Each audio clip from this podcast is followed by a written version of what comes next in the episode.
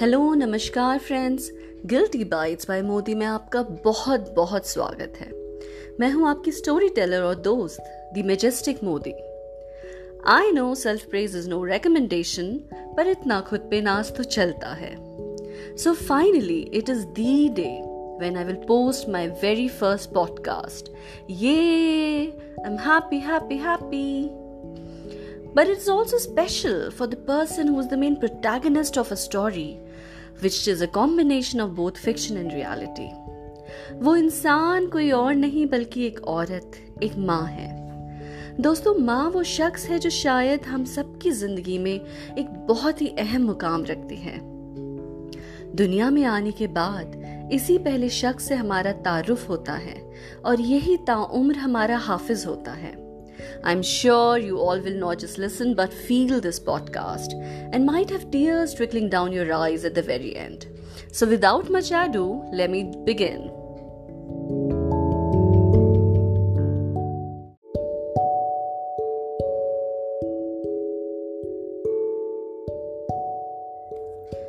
आज बड़े अरसों बाद माँ को गौर से देखा वो भी अचानक क्यों ही जब वो मेरे कमरे में आए मेरे दिमाग में उनकी छवि के विपरीत वो काफ़ी बूढ़ी हो चली थी। पेशानी पर कितनी सिलवटें, ढीली, लटकती और मुरझाई हुई चेहरे और हाथों की खाल। आँखें जिनमें कभी चमक हुआ करती थी, आज एकदम मायूस और बेजान सी लगी मुझे। ये सब कब हुआ? वो भी मेरी तबक्कों के बिल मुकाबिल मेरे लिए तो माँ आज भी वही 25 साल पुरानी फुर्तीली और जवान माँ थी, जिनका एक लौता मकसद सिर्फ़ हम सबकी ज़रूरतों को पूरा करना और हमारा और घर का ज़िम्मेदारी से ख्याल रखना था। और इसके लिए हम कभी उनके शुक्रगुजार नहीं रहे। क्या अलग किया उन्होंने? माँ है, ये तो उनका फ़र्ज़ था। बीते वक्त अपनी ज़िंदगी की मसरूफियत में मैं कुछ यूँ उलझी रही कि मुझे अपने आसपास की सुधी नहीं रही। मैं, मेरी तर्ज ज़िंदगी और यहाँ मेट्रो शहर की भाग दौड़ में इतनी खोई रही कि मैंने शायद ध्यान ही नहीं दिया। बस हर दिन घोड़े पे सवार रहना, यहाँ तक कि सप्ताहांत में भी कोई ना कोई शगुफे पाले रहे मैंने, जिनकी वजह से ना सुबह की चाय पे वक्त दे पाए और ना शाम की। घर लौट के अपने कमरे में घुस जाना और कभी कभी तो दुनिया और ऑफ़िस की बेरुखी और नाजायजगी का माँ पर ही गुस्सा निकालना। बेचारी चुपचाप सुन लेती थी। और हाँ मैंने उन्हें उनके उस प्यारे घर से भी तो दूर कर दिया था, जिस घर को उन्होंने बहुत प्यार से सजाया था, जहाँ उनकी, उनके जीवन के हर पड़ाव की सुंदर प्रिय अप्रिय सारी यादें सिमटी थीं।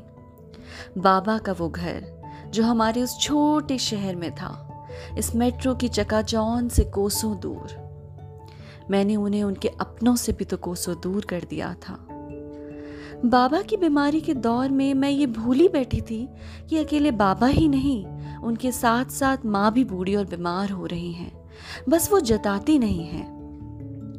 और बाबा के जाने के बाद तो वो एकदम अकेली हो गई थी। मानो ज़िंदगी का इकलौता मकसद भी उनसे छूट गया हो। मेरा होना न होना तो बराबर था।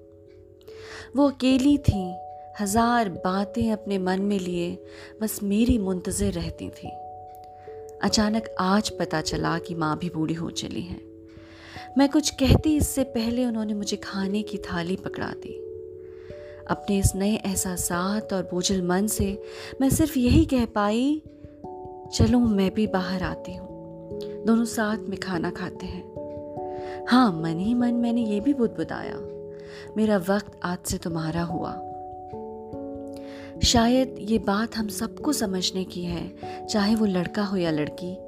इसलिए नहीं कि ये हमारा फ़र्ज़ है, बल्कि इसलिए ज़्यादा कि माँ बाप के जाने के बाद जब ये साया सर से हट जाता है, तब जो एहसास जुर्म आपको होता है ना, वो झकझोर देता है। दोस्तों, उम्मीद करती हूँ आपको ये मेरी छोटी सी सेल्फ रिटन कॉम्पोजिशन पसंद आई हो। Please do share your love by subscribing to my podcast by liking and sharing my podcast and stay tuned for another interesting story coming up very very soon thank you so much for being such wonderful and patient listeners love you all